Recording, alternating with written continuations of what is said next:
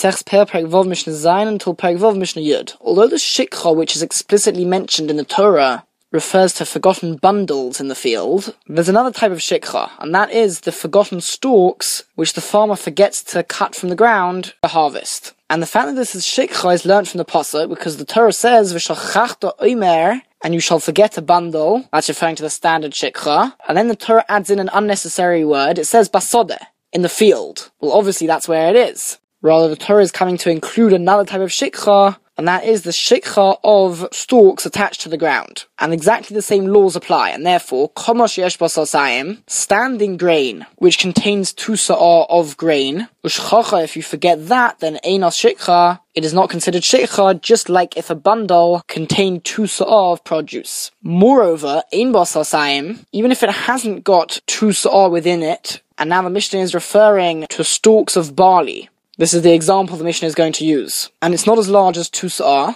but the reason why it's not as large as that is only because of an external factor. For example, if it was hit by very strong winds early on in its growth, so it stunted its growth so it couldn't really grow to its full size. But it's fitting in general to produce Tusa'ah. Had it not been struck by the wind, it would have generally produced Tusa'ah, then afilu he shall toifach, even if it is like toifach, which is a very bad quality small legume. The Mishnah previously has used it as an example of a bad quality species. Some translate it as grass pea. And the Mishnah is telling us that even if this stalk of barley is so small and thin and shriveled up, so that it's now like a grass pea, nevertheless, we view it as if it was fully grown stalks of barley, and if they were indeed fully grown like they usually were, then they would contain two sa'ar, and so even now it is not considered shikha, as if it contained two sa'ar now. Now in this regard, the shikha of stalks which are attached to the ground is different to the normal shikha of bundles. Because when it comes to the regular shikha of bundles, we don't look at the potential that the bundle could have been larger. It's only while it's still attached to the ground that it has the potential to grow more. So in that scenario, we look at the potential and we say, oh, it could have grown to Sa'ar, so we view it as if it's to Sa'ar now. Because it still has the potential within it to grow. Whereas when it comes to the shikha of bundles, there's no more potential within them to grow, and therefore we only look at the reality of what they actually are now when deciding whether it should be considered shikha or not. Mishnah Ches, when the Torah talks of the commandment of shikha, it says ki sikter k'tzircha when you harvest what you're harvesting in your field, v'shachachta omer and you forget a bundle. And we learn from there that a bundle is only considered shikha if it's in a harvested area of the field. But if there's anything which is unharvested, meaning there's still produce which is attached to the ground, which is very close to the forgotten produce, it will not be considered shikha. Now what is considered close by? So we're going to understand that close by means that if you bend over the stalk, it can be touching this forgotten produce. So the Mishnah tells us, Hakoma, standing grain, which is still attached to the ground, Matzeles es ha'omer, saves a forgotten bundle, ves hakoma, and forgotten stand, standing grain. And when we say it saves it, that means that if it is near to it, then it stops it being shikha. And again, the reason is because the Torah implies that only if the area right next to the forgotten grain has already been harvested, will it be considered shikha. So if there's still produce attached to the ground there, then it is not considered shikha.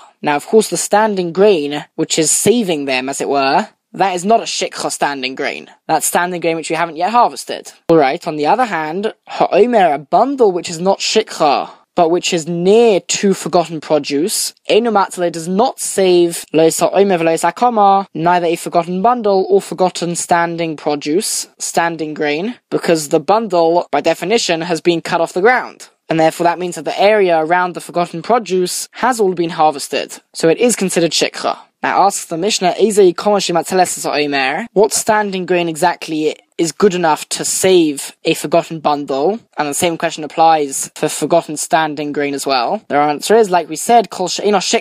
Any standing grain which itself is not shikha even if it's just one stalk, as long as that's not shikha, that means that the area around the forgotten produce has not yet been harvested, which means that the forgotten produce will not become shikha. Mishnah Tes. We learned a couple of Mishnahs ago that if a bundle is so large that it contains two sa'ah within that one bundle, then everybody agrees that that cannot become shikha. And we had a machlekes about if there were two bundles which together make up two sa'ah.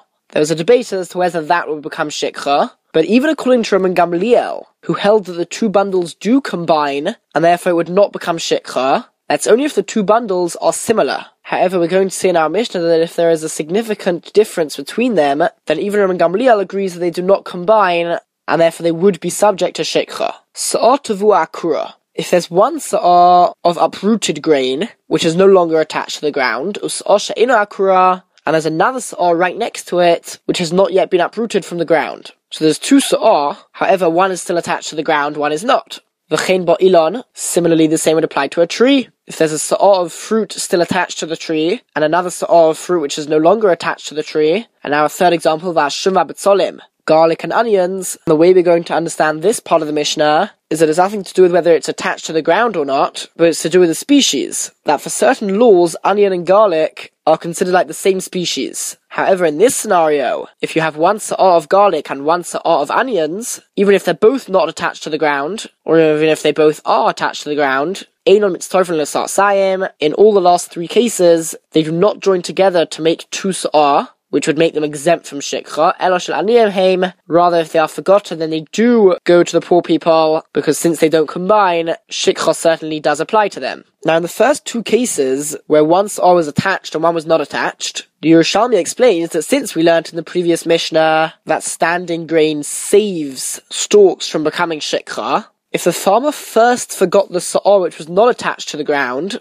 so at the time that he forgot it, it didn't actually become shikha because it was next to a standing grain, which was not shikha yet. Which means that even if subsequently, after that, he forgot the standing grain, so if you think about it, if the standing grain now becomes shikha, that should make the non-standing grain shikha now, because it's no longer standing next to non-shikha standing produce. But if that's the case, that means that by this person forgetting the standing produce, two sort of produce will become shikha both the standing grain which he's forgetting now and the uprooted grain which he forgot earlier on. But that can't be, because now the uprooted grain is considered totally connected to the standing grain, because it was saved by the standing grain. And therefore the Yerushalmi explains that when our Mishnah says that the two Sa'ar do not combine, and therefore they would be considered Shikha, that's only in a scenario where he forgot the standing grain first, which meant that it became shikha by itself, and only then did he go to the other sa'ar, which then became shikha by itself. But if he first went to the uprooted sa'ar and forgot that, so since it only became shikha later on, together with the standing grain, so then they are considered together, and they do combine to make two sa'ar, and therefore would not be considered shikha. And Rabbi Yossi argues, Rabbi Yossi, and Rabbi Yossi says that even if one saw is attached to the ground, one is not attached to the ground, they're still considered connected and similar enough that they do combine to make two sa'ah, and therefore it would not be considered shikha. However, there is an exception, where even Rabbi Yossi agrees that they would not combine, and that is in Bos Rishus Ha'oni Ba'emtza. If the property of the poor people comes and is situated in between the two sa'ah, so for example, if there's a leket stalk in between these two sa'ah, then in a mitztorfin, then the two sa'ah can't combine to allow the owner to keep it, because the poor man's property interrupts the two. V'imlav. But if the poor man's property is not in between there, then Ha'ilim Mitztarfin, the two sa'ah would join together and combine, thereby exempting the farmer from giving them to the poor as shikha. Mishnah Yud. The next few Mishnahs are going to list a number of exemptions to shikha. And this depends on a number of different things. So firstly, Tavur Shenitnol Shachas Ola aluma. Grain which is meant for animal food or for bundling, meaning he'll use the stalks to wrap around different bundles in order to keep them tied together. So if it's harvested for animal food, it would usually be harvested prematurely before it's fully grown, and furthermore, it wasn't bundled up together. They wouldn't bother putting the animal food into bundles, they would just give the food straight to the animals as it was. And the obligation of shikha in the Torah is said in the context of bundles if you forget a bundle in the field, and therefore the animal food would not be able to become shikha. And in the case where it's used to tie up bundles, so again, firstly, they probably didn't bundle up those stalks which would be used to tie the bundles, because they wanted them as individual stalks. But even if they would have bundled them up temporarily, the stalks aren't going to be used for food, which means that they never really reach the stage of Gemar Malacha, which is that final stage of the process, of the harvesting process, on the way to making it food. So for most things, it's when they thresh it, but that only applies to produce which is going to be eaten. If this isn't going to be eaten, rather it's going to be used to tie the bundles, so it never actually reaches that final stage. So the obligation of shikha never really kicks in. Hashum. Similarly, when it comes to garlic stalks, which are used again to bundle up garlic, lots of pieces of garlic were put together and tied up with this stalk. Again, it doesn't reach that final stage because it's not designated for food. And therefore, shikha will not apply to it. And small bundles of garlic or onions and this is referring to the initial smaller bundles, which will later be added together into one big bundle. So as we learnt earlier on in the last parak, if the produce is initially bundled up into smaller bundles and then it's going to be put into a much bigger bundle, so at the moment, it's not considered at its final stage. So certainly at that stage, ilhem shikha, they do not have the laws of shikha, and in all these cases, the owner would be able to keep the produce for himself. Continues the Mishnah, any produce which is hidden into the ground, which means that the edible part grows underground, could go in haluf, such as luf, which is possibly some sort of onion, or perhaps a turnip, that shum, garlic, that solim, and onions. So Rabbi Yehuda, Rabbi Yehuda says, in lehem shikha, shikha does not apply to these plants. And he learns this from a posuk. The Torah says, "V'shochachta omer basodeh." Shikha is when you forget a bundle in the field. Now the field is visible to everybody, and that implies that one is only obligated to give shikha for something which is literally in the field and visible for everybody to see. But something which is underneath the field, and therefore not visible like the field itself, would be exempt from shikha. However, the chacham, the chacham say, yesh shikha, shikha does apply to them. According to the Chachomim, basodeh includes something which is underneath the sodeh. Something underground is literally inside the field, and therefore shikha does apply to them. Now the Yerushalmi gives a slightly different source for the Chachomim, using different words from the Pesukim. However, according to the Gemara in Sota, the Chachomim's reason is as we explained.